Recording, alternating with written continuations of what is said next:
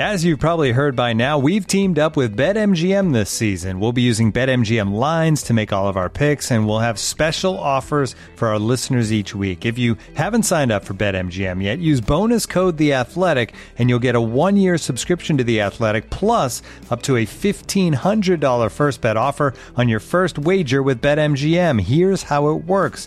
Download the BetMGM app and sign up using bonus code The Athletic. Make your first deposit of at least $10. Place your first bet on any game and claim your voucher for a one year subscription to The Athletic. See BetMGM.com for terms. U.S. promotional offers not available in D.C., Mississippi, New York, Nevada, Ontario, or Puerto Rico. Gambling problem? Call 1-800-GAMBLER. Available in the U.S. Call 877-8-HOPE-NY or text HOPE-NY 467-369 in New York. Call 1-800-NEXT-STEP in Arizona. 1-800-327-5050 in Massachusetts. 1-800-BETS-OFF in Iowa. 1-800-270-7117 for confidential help in Michigan. 1-800-981-0023 in Puerto Rico. First bet offer for new customers only in partnership with Kansas Crossing Casino and Hotel. Don't forget, if you haven't signed up for BetMGM yet, use bonus code The Athletic, and you'll get a one-year subscription to The Athletic, plus up to a fifteen hundred dollar first bet offer on your first wager.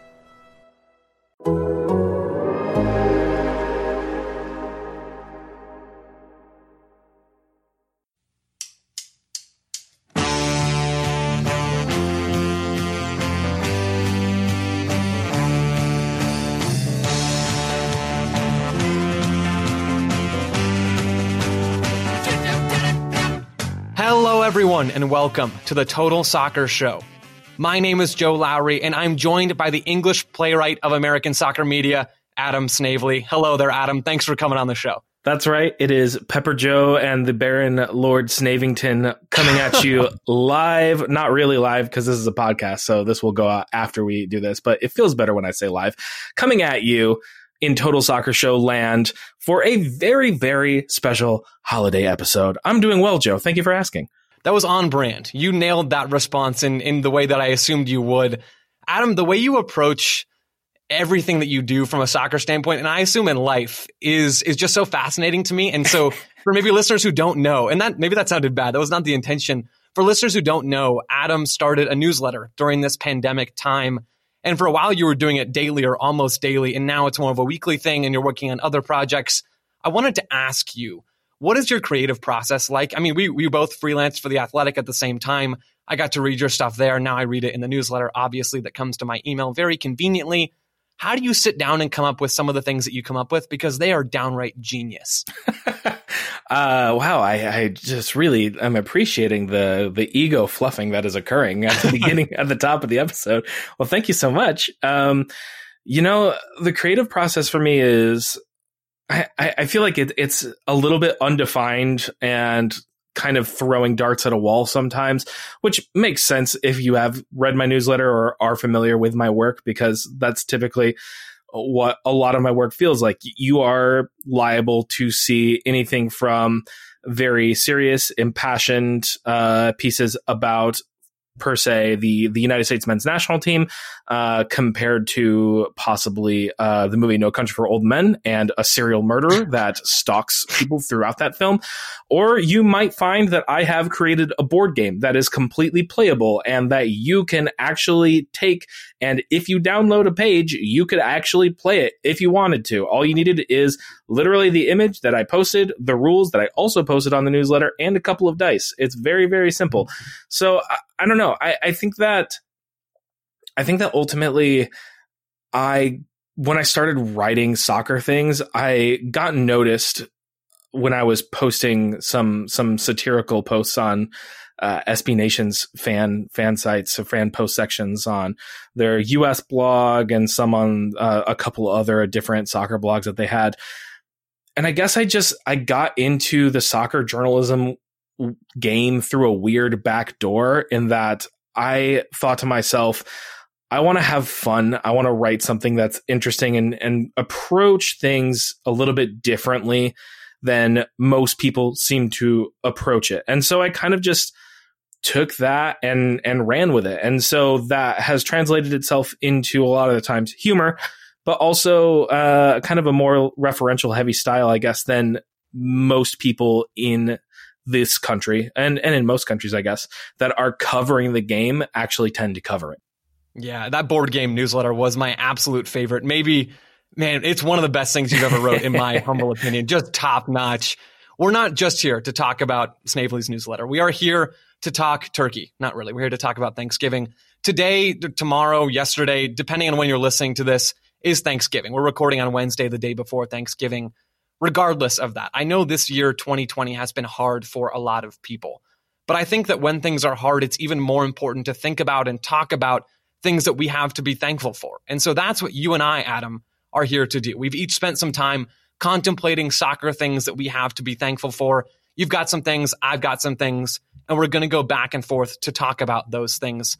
Does that sound like it's, it's the ingredients for a sufficiently thankful episode to you, Adam? That sounds very good. Uh, and I would just like to formally apologize to anybody who heard you say we're going to talk about Turkey, and we're eagerly awaiting uh, an analysis of Besiktas's uh, defensive rotations because that is probably not what we're going to talk about today, unless Joe has that prepared because I, I do not have that on my docket. no, it's not on mine either, but now I'm thinking that might have been a missed opportunity. No, uh, we're going to let that one be. Adam, since you are the guest here, why don't you go first and hit us with the first soccer thing that you're thankful for? Sure, absolutely. Um, you know, so I'm I'm kind of doing one that I feel like might also be on your list, and it feels almost a little bit too obvious. But since I'm going for first, I'm just I'm just going to go for it. And uh, right now in the soccer world, I guess I am more or less just thankful for soccer happening in general. Still, right yeah. now, yeah. Um, and it's it's it's wild to think that in in this time, so many leagues and countries have still figured out how to have functioning leagues and are still up and running these these competitions that it seems like would probably have been shuttered at this point. And i i don't know if it is wise or ethical to keep playing soccer now and there's plenty of good arguments um, against it I, that that I know and that I've heard of. Um, and I think particularly against a lot of international uh, play that's happening with a lot of international players coming back from international break and testing positive for COVID. But I am very, very thankful to be able to just watch soccer and to be able to get excited about something, to be able to feel joy at a game that I love and that I'm assuming the people listening to this podcast love. And so I, am very pro joy. Um, and so I, I am just thankful for soccer happening in general. Hot take: Adam Snavely is pro joy. Pro joy. Um, you won't be able to run for office after this, apparently. Ooh, but, you know, darn. Soccer, just in general, being alive, I guess, was at the top of my list as well. I know there have been, as you said, some ethical issues, some just wisdom issues with playing soccer at times this year. But when it has been able to be done safely and ethically, it's been it's been a joy consistently throughout this year when we had soccer back, when we had MLS's back, that influx of games that came back, and even the NWSL tournament before that, just any any soccer that we could all latch onto was wonderful and still is, and I'm thankful that we have that. I want to continue a broader trend for my first specific thing that I'm thankful for, and that's that's that I'm thankful for the American soccer community. Oh yeah, Adam, seeing seeing the outpouring of love and support that the American soccer community has shown in the aftermath of of the passing of Daryl Grove has been has been truly special to see. Yeah, uh, I mean, I completely agree, and and I I can say that as a testament to even before Daryl's passing and throughout Daryl's battle with cancer that that was the case. I can say that through many American soccer figures cases that have occurred over this past year. Uh, the American soccer community was also on my list as as was Substack and even the Total Soccer Show, um, and and specifically Taylor. Um, and we and we talked, and you you mentioned this earlier, but you know we were both kind of in somewhat of a similar boat at the beginning of this year with how we were both writing for the Athletic. We had freelance gigs with them, and that got taken away from us. And and I know for me, and I'm going to guess for you, there was a very big well. Uh, what what do I do now? And then how do I how do I continue my career, let alone continue to survive in the world? And the American soccer community, the community that had been supporting my writing up to that point, really helped me a lot getting through that. And obviously, you see the continued support that the the community and the Total Soccer Show community has given uh, towards Daryl, uh, towards his wife Shannon, towards Taylor, um, and everybody that really called Daryl a, a, really really close friend. I I just see now, and I, I just actually pre-ordered the uh, the hello and welcome patch that I saw uh, the Cooligans flogging a lot online, and I see a lot of people reposting it and talking about how they bought it, and it seems to be going really really well. And I'm just consistently amazed, but not necessarily surprised that this very kind of disparate community continues to look out for each other so much. Yeah, and I want to go back to that patch for a minute as well. I've ordered I've ordered mine just like Adam has, and it's it's from On the Volley Apparel with help from the Cooligans and TSS. They put together that hello and welcome patch that you can pre-order right now. There'll be a link in the show notes for that. And the the important part about that is that all of the funds from the sale go directly to Shannon, Daryl's wife, to help cover the medical bills that are that are pouring in at the moment. So if you can support Shannon by buying a patch, I would totally encourage you to do that. Again, the link will be in the show notes right now. All you have to do is just move your little your little pointer finger on down your phone screen or wherever you're listening, and you'll find it, and you can click on it. But yeah, Adam, on a personal note, for me, it's it's very similar to what you said. It's it's always encouraging, and I'm I'm immensely grateful for the opportunities that have been afforded to me because of the generosity of people in the American soccer space, both both people on the media side and and people who just listen to stuff I do, listen to this show, read stuff that I write randomly. And the, the same I know goes for you. So that is a big thing for me. Adam, what is the next item on your thankfulness list?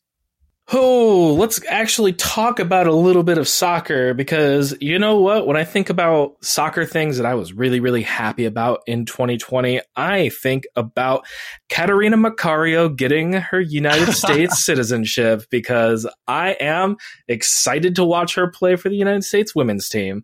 Um, and and particularly as somebody who feels a particular kinship with Brazil as well. Um, for those of you listening who don't know, my mother is from Brazil. She is a she was uh, my my grandparents are American, but they they lived in Brazil for uh, multiple decades, and my mom and her sisters were born and raised there. Her first language is Portuguese, um, so it was really really cool to get that news outside of the obvious, wow, this is a monster of a player that is potentially kind of the the talent, the level of talent that she can bring is is game changing to the women's program. Um, but even beyond that, it was very very cool and a very happy just a happy thing that I got to share with my mom when I told her the news because she didn't know about Catarina Macario. Um, beforehand, but I got to tell her, you know, she's she's from Brazil. She moved here uh, when she was in her early teens, and she is playing for the United States now. And and my mom, I got to see how excited my mom was, and that was just a kind of a very special thing that we got to share together. Um, so I'm I'm very thankful and excited about Catarina Macario's future with the United States women's national team, and uh, was one of the things that I was at the top of my list for thankfulness this year.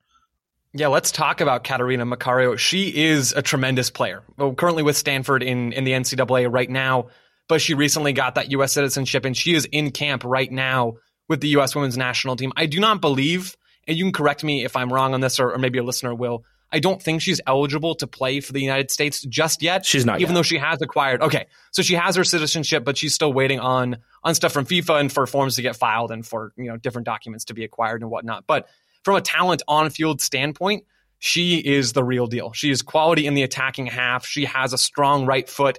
I've seen a clip of, of one of her goals, and the ball comes out to her just outside the box. She's outside the right side of the box, and she hits it on the volley with her right foot, and it loops and it bends and it beats the goalkeeper in a ridiculous kind of way.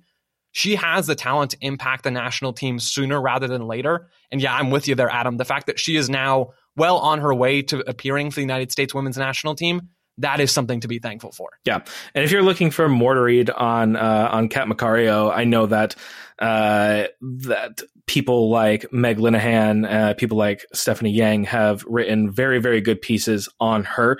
Um, but yeah, I if you're looking for the next big thing and something to be excited about with the U.S. Women's National Team coming up in the next two to three years, I would be most excited for Kat Macario because she, in addition to obviously her her attacking qualities and her obvious goal scoring abilities, for a college player, she just sees the game so differently, and she, it just seems like she can peer into the future in a way that not a lot of players at at her level can. So I'm very very intrigued to see if she goes into the NWSL, who she goes to, and what her future with the national team is. I want to stick on the United States women's national team side of things because one of the things that I'm thankful for right now, one of the soccer things that I'm thankful for is that we get a U.S. women's national team game on Friday, the day after Thanksgiving, as our post Thanksgiving digestion entertainment. We certainly the do. U.S. are playing the U.S. are playing the Netherlands on Friday, and the Netherlands are a good team. This is a chance for the U.S. to play. Yes, it's a friendly, but it's a chance for the U.S. to play a solid opponent, an opponent that they've played recently in a World Cup. This is going to be a competitive game. And Andonovski has brought in a mix of established players in camp like Alex Morgan, Julie Ertz, Sam Mewis, Crystal Dunn, who I know you appreciate her soccer ability, Adam, and then Becky Sauerbrunn. There are established national team players in this group. But then there's also newer faces like Kat Macario, who you and I just talked about, Sophia Smith, Jaelin Howell, who are, who are never who have never had a, uh, an appearance for the women's national team before. This is a chance for us to see the old guard and the the established guard. Not, they're not particularly old, or at least not many of them are, but players we've seen with the U.S. on the past and we've seen them dominate before but also some new players. And, and for us to get a chance to look at who these new up and coming people are for the women's national team, I'm excited to sit back, digest, and maybe have some leftovers while I'm digesting and watch the U.S. play on Friday. This episode is brought to you by Michelob Ultra, the official beer sponsor of the NBA. Want to get closer to the game than ever before? Michelob Ultra Courtside is giving fans the chance to win exclusive NBA prizes and experiences like official gear, courtside seats to an NBA game, and more head over to michelobultra.com slash courtside to learn more.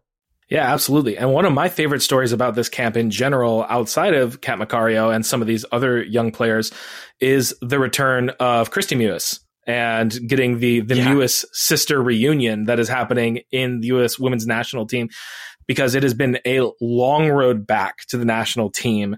And I think that uh, Kristie has she has struggled at times with injury and kind of finding her form. But you saw in the Challenge Cup just how important of a player she was for the champions, the Houston Dash, and just how much she can still bring to the table. And I'm very, very excited to see her get her chance once again.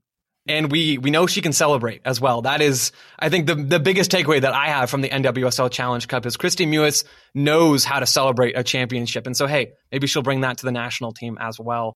Adam, what's next on your list? Yeah, the the Kristie Mewis 16 Bud Heavy celebration photo is, is quite possibly the best soccer photo that I have seen in the last several years, Agreed. let alone Agreed. this year. Uh, let's let's switch things up a little bit and go into a little bit more granular mode, a little bit more specific. Um, I'm thankful for Valentino Lazaro's ultimate scorpion kick goal that just happened like a week or two ago for Borussia Mönchengladbach against uh, they were playing Bayer Leverkusen. And I don't know if you saw this goal, Joe, and I don't know if you saw this goal, listener that is listening to me talk right now. But if you haven't, you just need to pause us and go watch the goal because this isn't the goal of the year. This is probably the goal of the decade. Okay, I haven't seen this goal, can you? Because I'm not currently able to pause our recording session and go watch Fair it. Enough. can you? Can you walk me through this goal? Yeah. So it's funny because this is all in a losing effort for uh, Borussia. At this point in the game, it comes in the 93rd minute with only three minutes of stoppage time, three or four minutes of stoppage time, and Bayer Leverkusen is up four to two in the game. So Mönchengladbach is is pressing and looking for a goal, but they at this point don't really have a realistic hope of bringing the game back. And at this point, they're just throwing a little bit numbers at the wall and they swing the ball into the box. And Valentino Lazaro is not particularly close to the goal. He is probably a, a, little bit more than he's a little bit further away from the goal than the penalty spot and a little bit further towards the near post. So I'm going to say he's maybe 13, 14 yards from goal. And the cross is coming behind him. And he has a, a teammate that looks like he might be able to get his head on the ball but that is running in behind him. And Valentino Lazaro does not let that ball pass him. He throws his heel up in one of the most truly impressive scorpion kicks I think I've ever seen. And it just glances off perfectly and settles into the top corner of the far right post. It was almost like seeing a reverse bicycle kick done. It was so graceful and so far out from goal. It is it is one of legitimately it, it's it's it was almost like the antithesis of of the Wayne Rooney bicycle kick that always gets posted. It was that pretty, um, and I highly encourage anybody to go watch that goal because it is so impressive.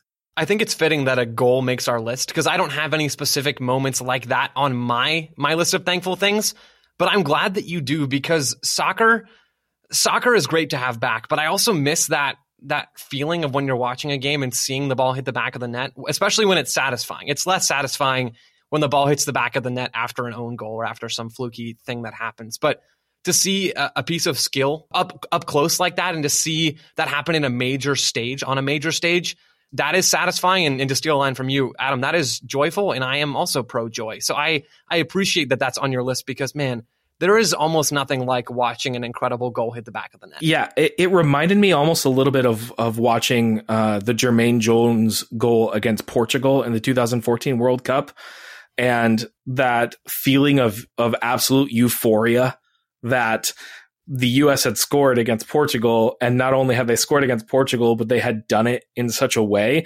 And honestly this this kind of reminds me a little bit of of when you asked me about my creative process a little bit and how I choose to cover soccer because I think that it's very easy to cover all of the very minute details. It's easy to cover all of the transfers, all of the all of the things that teams do on the field. Not to say that not to say that it's easy necessarily, I guess. Now, now, I'm regretting that choice of words.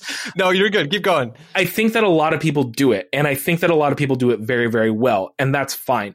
But I think there is also something to be said to being able to describe the feeling of being in a crowded restaurant with 30 strangers that you do not know and everybody just jumping up and screaming as loud as they can because this thing happened and you all immediately felt the same feeling. And I think that that's a little bit of what I felt when I watched Valentino Lazaro's goal and I and I think that that's a little bit of what I try to get at and a lot of the times when I am covering soccer in the way that I cover soccer because it is a sport that can inspire such strong emotions. And I think that those emotions and those stories that conjure those things are also worthy of coverage. We're seeing some of that today, even with Diego Maradona's death uh, that was reported earlier today as we're recording. We're seeing people bring up memories that they have of watching him or a specific moment that he that he had on the field. Maybe that's the hand of God goal or whatever it is. Maybe it's the the dominant World Cup that he had in amongst the four that he was in in his career. We see sports unite people, and even in 2020, when a lot of that's been taken away, maybe it's maybe it's the unfortunate passing of a superstar, or maybe it's an incredible goal, a scorpion kick goal that would make Zlatan Ibrahimovic proud. But it's it's cool to be able to unite around some of those moments, and and for you, Adam, to describe some of those moments for the rest of us. Yeah, I I absolutely agree. And I think that I mean it's easy it could be easy to say, you know, just throwing out there thankful for uh, the career that Diego Maradona had and the moments that he gave us on the field. Uh, and truly feel sorry for everybody feeling a sort of a sense of grief and loss at his passing today, which was ex- extremely sudden and just kind of came, I mean, just, just came out of left field for so many people. Absolutely. I'm going to move us forward from from the goal from Diego Maradona to to my next thankful thing, and this is it's that I'm thankful for Yunus Musah's mom's vacation to New York in 2002. I am thankful for Yunus Musah's mom's vacation in 2002 because Yunus Musah now, as a result of that vacation, he was born in New York in 2002 and is eligible to play for the United States men's national team. We saw it some in November. We got a glimpse. Uh, we we figured out that he was going to be playing with the U.S. and, and Berhalter was going to call him in, and we all scrounged up and, and tried to find Valencia footage to learn more about him playing in Spain in La Liga for Valencia. And then we got to see him against Wales, and we got to see him against Panama, and he was very, very, very good. He's a quad national, England, Italy, Ghana, and the United States of America. All because, again, that, that fourth one on the list, he's not a tri national, he's a quad national, which isn't a real term, but I'm going to pretend like it is. He's eligible for the United States all because of that vacation. And I'm thankful for that. You know, it does enter the the canon of fortuitous United States soccer births that that have occurred in the grand scheme of things.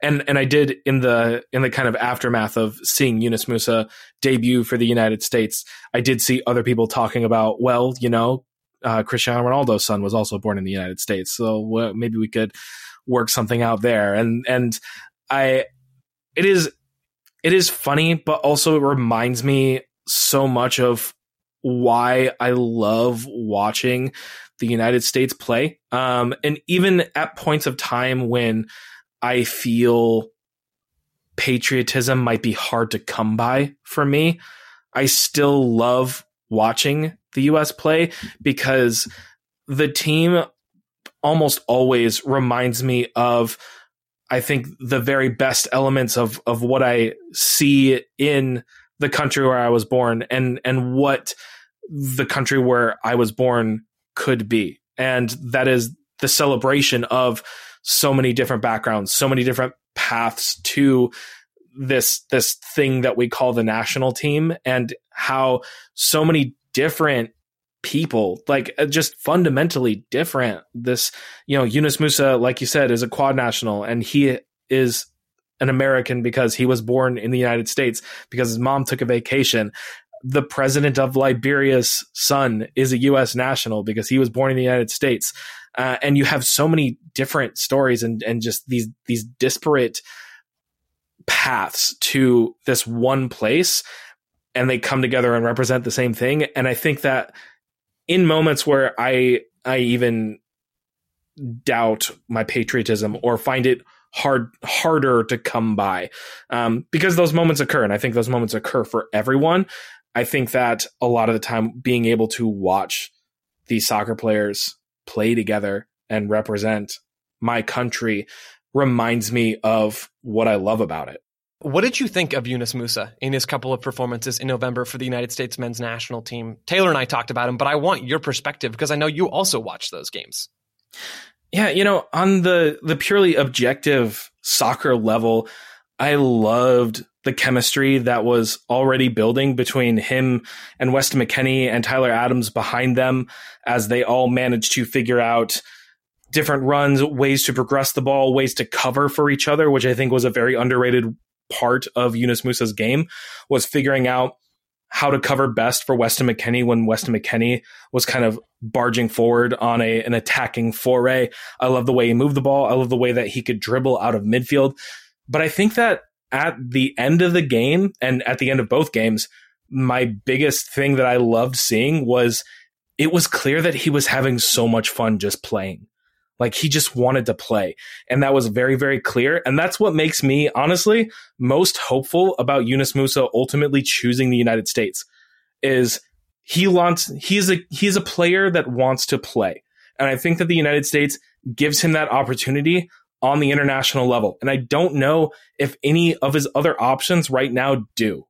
I heard I heard Chris Whittingham on the Football with Grant Wahl podcast, which is which is great. You guys should go check it out if you haven't already. I heard him make the point comparing the English player pool right now with the American player pool.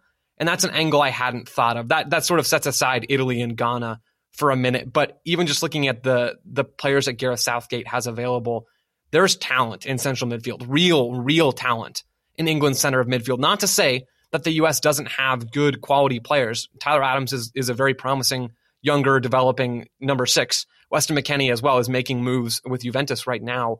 But Yunus Musah could be the third guy, and that can be very realistic as a teenager.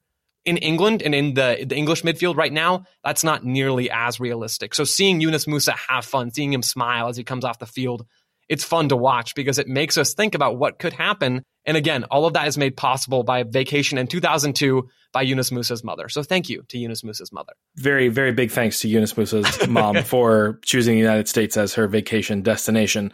And if any other, uh, and if any other nationals of other other countries of origin that are thinking of possibly giving birth to future world class uh, soccer players are interested in taking a vacation to the United States around nine months from their time of pregnancy, then I highly encourage that for you as well. Yeah, no, I'm I'm into that. I think we should maybe set up some sort of fund. I'm pretty sure FIFA wouldn't have any problem with us no, tampering no, in that no. way. I can't That's- see anybody having any issues. That's with within that. the rules. I'm fairly certain. Adam, I know we've been going back and forth. Can I add in another U.S. men's national team? Please do. uh, thing that I'm thankful for? Okay, okay. Uh, for me, the next U.S. men's national team thing that I'm appreciating and wanting to bring up is is just I'm thankful for the inordinate amount of sauce that the U.S.'s young generation guzzled directly before the November friendlies, but also just has consistently coursing through their veins in their young professional careers. Very much so. I, I am all the way there with you. We've got Serginho Dest, just scored his first ever goal for Barcelona, the first ever goal scored at Barcelona by an American. Dest did that, and he does that by saucing up the entire right side of the field or the left side of the field if he's playing at left back. Weston McKennie as well. Not a guy I tend to think of as having incredible skill moves, but we see him against Wales and against Panama, and he's rouletting, he's turning, he's doing all sorts of things, and then adding in the Italian hand gestures to go with it. I mean, come on, get out of here. Then you've got Konrad and Uly Llanez, and these those are two young wingers who can not only control the ball and impact a team in the attack in a in a more realistic way, but they can also break some ankles out there on the field. Their U20 teammate Richie Ledezma, another U20 teammate, the the son of the president of Liberia that you alluded to earlier, Tim Weah. Those are just six guys, and I know there are more out there. Those are just six guys who have truly impressive abilities on the ball, and they are absolutely ready and willing to pull out a skill move at a moment's notice. Yeah, I mean, I think you just have to look at that that game against Wales and watch once again Serginho Dest do, I believe, an Elastico nutmeg on Dan James. I'm pretty sure it was an Elastico. Um, I know that he tends to be a purveyor of the Elastico or the snake or whatever you would like to call that move. Um, but I watched that and I just thought to myself, when was the last time the United States men's national team had players with that sort of confidence and that sort of willingness to go out and say, you know what? I want to prove that I'm better than you and I'm going to do it this way.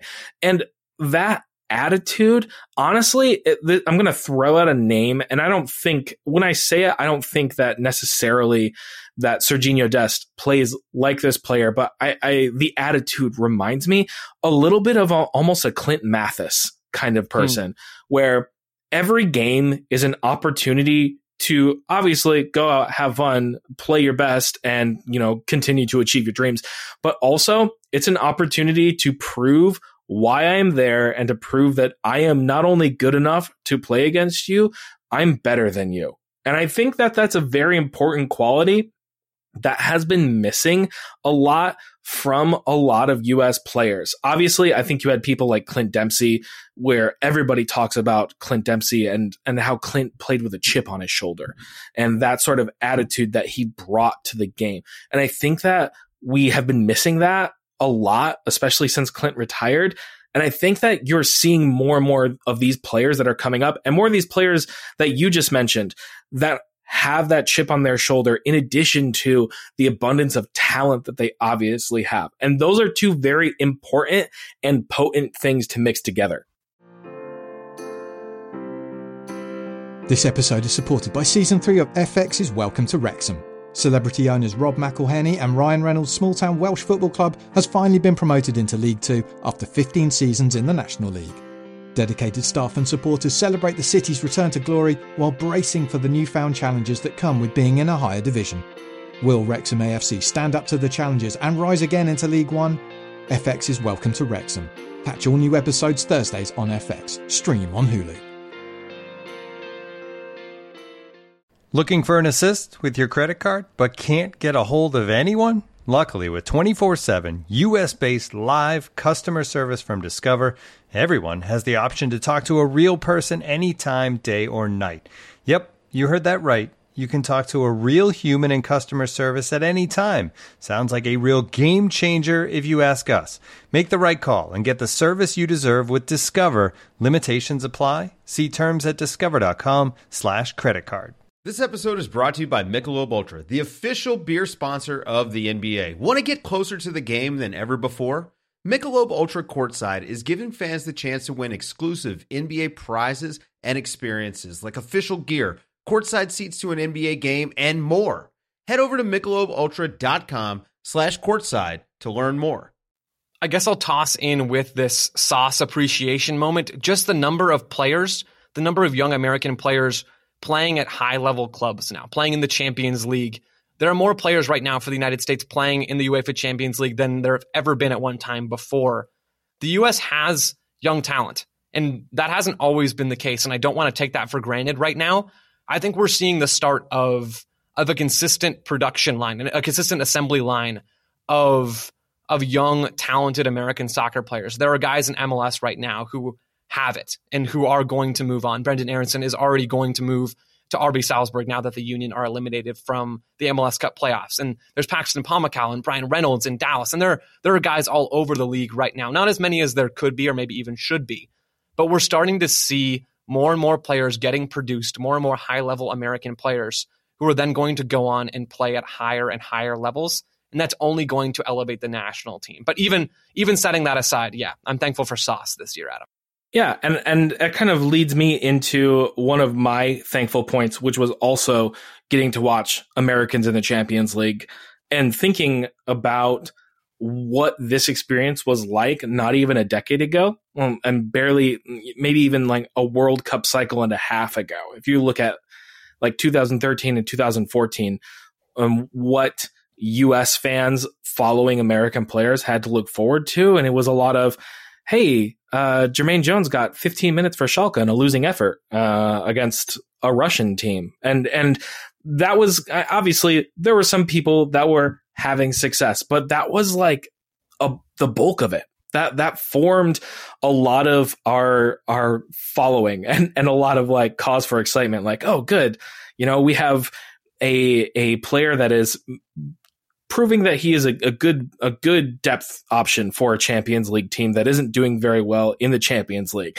to now where Sergiño Dest is scoring for Barcelona in the Champions League. Like the levels of that are massive. And you're right that there are even more people that are are coming up and coming out and that are getting these interests. Uh, you mentioned Bryan Reynolds. It was just reported today by uh, by Third Degree, who cover FC Dallas and North Texas uh, FC, that FC Dallas reportedly is going to be getting an offer on the table for Bryan Reynolds from Juventus.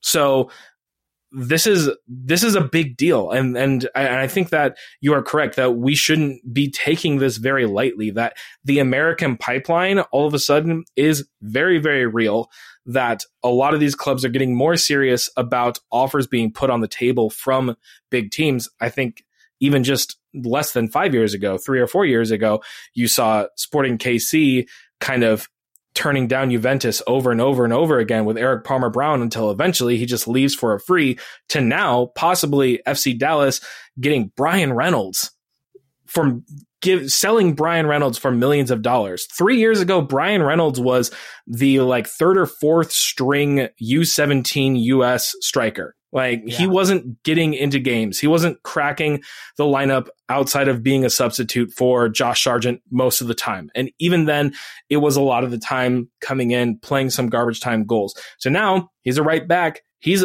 possibly going to be worth millions of dollars to FC Dallas because they're going to sell him to this team. This is a really, really big shift that has occurred and is occurring in 2020. And I am excited by it as a U.S. men's national team fan. And it is something that I look forward to seeing more of. No doubt. No doubt on that at all from me. Adam, I went back to back and you just sort of had one there adding on to what I what I was thankful for. Do you want to take another one off your list? Absolutely. You know, I'm thankful for MLS Cup playoffs. And I'm oh, thankful yeah for the chaos instituted therein, specifically in the Orlando City and New York City F, uh, yeah, NYCFC game that, that just occurred a few days ago. And, you know, I just wanted to put this on there because I felt like this game deserved to be eulogized in audio form. So let's talk about it a little bit and the absolute legend that is Rodrigo Schlegel for Orlando City stepping up, saying, I can do it, Poppy, to Oscar Pareja. and stepping into goal and looking not good. He did not look like a keeper at all. He looked probably about what I would look like if I tried to go step out into a, a rec league game and play goalkeeper at this point in my life. But you know what? He sure as shooting made that save. It happened, and Orlando City won because of it. Yeah, it's. I mean, Rodrigo Schlegel for background because this is entirely ridiculous, and I think we all need to make sure that we're all on the same page so we can all appreciate the absurdity of this moment. It's Rodrigo Schlegel who's a who's a center back for Orlando City. He's not a starting center back. He's a he's a depth defender for Oscar Pareja and Orlando City. He has to step in during a penalty kick shootout because Pedro Gallese has picked up a second yellow card for stepping off of his line during a penalty kick shootout because, and this all happens because Major League Soccer still is using the rules from the last European season because their calendar does not line up with a lot of the rest of the soccer club world. And so Gallese gets the second yellow card because he steps off his line and Orlando City all of a sudden need a goalkeeper. They can't use their backup goalkeeper as they found out because you can't bring on someone during a penalty kick substitution. You can't during a penalty kick shootout. You can't make a substitution. And so Rodrigo Schlegel, uh, a big guy. Would you? He's a big guy, Adam. Honestly, he's a big dude. He's a large human being. He steps in and he steps into goal and he has the the jersey on and he has the gloves on and he looks a little ridiculous. And I'm guessing he would admit that wholeheartedly and he uh, he whiffs. Well, not whiffs, but he he misses badly on a couple of saves, and then then he does it. He he could do it, Poppy, as it turns out. Yeah, he really, really could. He did that thing that you do that you sometimes see. Uh, I, I remember my my high school goalkeeper teammate doing this, where you kind of start fake one way and then run the other way, hoping that you throw throw the the the kicker off. And uh, it doesn't work. It doesn't work at all. they they they just kick the kick the ball into the net, and he's just kind of left standing there.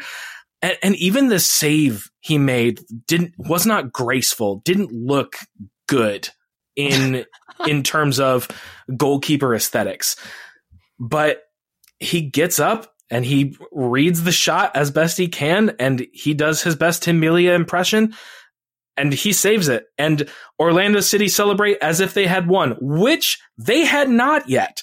They still had to finish the game, which was the second time that Orlando City had celebrated as if they had won, only to have to recongregate to still take another penalty kick.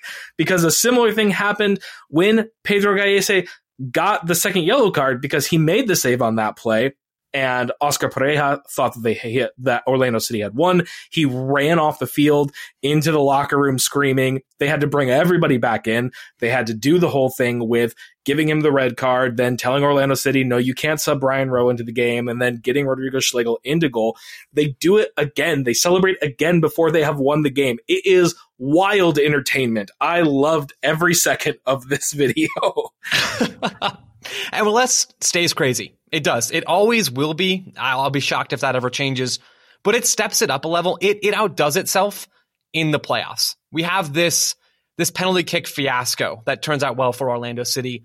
And even before that, in this game, it was Ruan and Gary Mackay Steven, uh, yeah. Orlando City's right back versus an NYCFC winger. And there's some shoving, a, a light shove and a kick to an unfortunate region, mm-hmm. and then a massage from Nani and a red card. And I mean, just go back, go back and just there are highlights of this on Twitter. You can find it so easily. It'll change your life. And even outside of this game, Adam, we have Chris Wondolowski's late, late, late goal for San Jose to get them into extra time against Sporting Kansas City. They're the eight seed. SKC is the one seed out west. And Wondo rescues them and gets them into extra time. And the narrative is just waiting to be finalized as Wondo was going to lead that team to victory in what might have been his last season, might have been his his last attempt to win an MLS Cup. But then Tim Melia says, "Nah, I don't, I don't think so." And he saves three straight penalties. The Sporting Kansas City goalkeeper saves three straight penalties at the start of the post extra time shootout, essentially winning the game all on his own for SKC. The MLS Cup playoffs are just downright bonkers. Tim going full Terminator and absolutely shutting down any and all narratives about Chris Wondolowski being the hero. Uh, and and I mean, you still you can go on. You can go on with uh, some of the goals that were scored in that Columbus Crew and New York Red Bulls game. You can go on with Ricardo Pepi playing the hero and scoring the equalizing goal in the dying minutes for FC Dallas against Portland. And then subsequently, FC Dallas sinking eight penalties in a row in the shootout to defeat the Portland Timbers, the MLS's back champions, to bounce them from the playoffs and kind of seal their own upset victory. There's just so much that has already happened in this MLS Cup playoffs, and I can't wait to see what continues to happen. I am right there with you. It is going to be a wild ride that I am 100%, 1000% here for. I'm going to shift us out of Major League Soccer and, and take us across the Atlantic, if you are willing to come with me on this journey, heading over to two European leagues, uh, the Premier League and La Liga. I'm thankful that this year in 2020, headed towards 2021, but this European calendar, I'm thankful that we have parity in the Premier League and in La Liga. The Premier League right now, to run through some teams in the, in the standings, in the table. Manchester City, Pep Guardiola's Manchester City team is 13th. Arsenal mm-hmm. is 12th. Manchester United is 10th. That's three of the, the top six teams in the Premier League down in the middle, trending towards the bottom of the table. Then you've got Southampton up in fifth, Aston Villa and West Ham in seventh and eighth. That's absurd. That's downright ridiculous. We don't see that happen. Then looking at La Liga, we have Real Sociedad in first place, newly promoted Cadiz in fifth. They're one spot, only one spot behind Real Madrid, who are in fourth right now. And then you go down a bunch of spots on the table, and oh, look, there's FC Barcelona in 13th. These are some strange happenings in Europe. And for me, it makes the soccer over there even more entertaining. Yeah. And I think what's even even what even amplifies your point a little bit is how so many of these teams that are finding themselves towards the top of the table when they are usually not in that position, how these teams are doing it and how these teams are playing. Because a lot of these teams are playing really, really good, entertaining soccer. I love watching Southampton play. It is a lot of fun seeing Danny Ings get to do his thing, watching Ralph Hasenhüttl's men run around the field obviously Real Sociedad has been a joy to watch over the last couple of seasons. Um, and it's a little bit of a sting for me as a Dortmund fan watching Alexander Isak do so well for them when I don't think he was really ever given a chance to shine for Dortmund when he was on their team uh, just a few years ago. Um, but it's been really cool to see them do so well in La Liga. And, and even more, you have these teams like Leicester City, like Aston Villa, all these teams that you don't necessarily expect to be at the top of the table that continually just impress you, that do things that you're not expecting. And I am super thankful, as are you, to see some parity in these leagues that are so often ruled by the legacy tyrants of the countries, the Arsenals and Chelseas and Manchester Uniteds of the world. Very sorry to Taylor for shouting out Manchester United, but he's not on this episode, so he's gonna have to deal with it, and that's just the way it's gonna be. This is our chance it's, to to stick a knife in there a little bit. Yeah, yeah. This is the coup. You are all a part of the coup with us to take over the Total Soccer Show, and now that I've said it, it's real. So. Um, I'm sorry, sorry, Taylor, but uh, guess you're gonna have to figure this out when you get back from paternity leave. Anywho, you have all of these things occurring and you have all of these teams that are doing so much better than they normally are. It is making these leagues very, very entertaining. It has to be said. And it's going to make the rest of 2020 and headed towards 2021, the rest of this season in Europe, it's going to make that very entertaining. Will these big teams who are not near their normal spot in the table, will they be able to climb back up? Or are these are these younger more up and coming teams that we're seeing in La Liga or just different teams than we're used to seeing towards the the top half or the top third of the Premier League? Are they going to stick around and challenge for European spots? I mean there's a lot that I'm interested to see how how it's going to play out over the rest of this season and I'm thankful for that Adam I've got one more thing on my list that I'm thankful for I don't know how many you have left do you want to go and then I can close us out with mine and you can just run us through however many you have left well, I only have one more big one. I do have technically two. Uh, one of them is, I think, very small, and it's just uh, Casey Stoney's game day style, the uh, the manager for Manchester United women's team. Uh, very, very appreciative of all the fashion and the looks that she brings to the sideline because I think that fashion is often neglected by many soccer managers in today's game. And is that I a shot at really... Julian Nagelsmann? Adam, is that a shot at Nagelsmann? Okay, all right. Listen, he does some weird things with vests, but I'm usually more or less okay with the things that Julian Nagelsmann wears. However, he's not touching Casey Stoney's coat game, just ever. She has just a phenomenal outerwear collection, and I'm jealous of it constantly. So that's a really quick one Love it. that I'll run through. The other one that I have down is Erling Haaland and Gio Reyna's super friendship because I think it is adorable and also, in a weird way, very, very important for this Dortmund side. And I'm going to unpack that a little bit because I am a Dortmund fan, and that is kind of how I'm approaching this. I think that for a long time you saw Dortmund as this club that succeeded because they were consistently kind of greater than the sum of a lot of their parts. They unearthed a lot of young talent and were able to turn them into legit bona fide stars that would then go out to other clubs and they would restart the process again. But I also think that for a long time you saw a lot of these super friendships that were occurring within the Dortmund squad. And you saw this with uh, Marco Reus and Pierre-Emerick Aubameyang. I think you saw this for a while with Christian Pulisic and uh, a player that he came up with that's still on Dortmund's team that is probably not of the same stature or uh, fame as Christian Pulisic is at this point, but Felix Passlack, uh, who is a, another Dortmund Academy product. Um, and you saw a lot of these people that just seemed to be forming really, really close and tight relationships with each other on the Dortmund side. And I had kind of been missing that a little bit with this current iteration of the Dortmund team. Not to say that I thought that the team wasn't getting along because I thought they were, but I just didn't see that that feel that same vibe that I would get from a lot of those other Dortmund teams that I've followed in the years past. And it has returned full force with the relationship of Erling Haaland and Gio Reyna because it's very, very clear that they are quite good friends. It's very funny to hear them talk to talk about each other in uh, in post game interviews, Erling Haaland is very, very intent on making that the American Dream nickname stick for Gio Reyna. Uh, Gio Reyna has frequently referred to Erling Haaland as his driver because Gio Reyna was not old enough to get a driver's license in Germany yet. So Erling Haaland had to be the one to drive him around, pick him up and go to practice and that sort of thing. And it's just fun to see. I like watching them clearly be friends and have fun on the field together. We were on a very similar page because my last thing that I'm thankful for that we're going to talk about today. There are other things in life that I'm thankful for. Don't worry, everyone. But it's it's it's another Erling Haaland related thing. And I want to go back to yours in just a minute, but I'm going to toss mine out quickly so that we can flip back and get to that super friendship as you called it. My my last thing on my list that I'm thankful for is that Erling Haaland isn't in CONCACAF. Uh, he's he's 20 years old, but he he thankfully plays for Norway, so UEFA can deal with him. Haaland to run through some stats really quickly. He has 17 goals in all competitions for Dortmund so far this season. Mm-hmm. We're not even halfway through the season yet. He scored four goals in his most recent Bundesliga game, and more recently than that, even he crushed a goal against Bruges in the Champions League earlier this week, and that was his second goal of the game for Dortmund. And so, as someone who spends a lot of time watching the U.S. national team, and as someone who cares very deeply for John Brooks's ego and, and Chris Richards coming up maybe and playing alongside of him or whoever that right center back is next to John Brooks.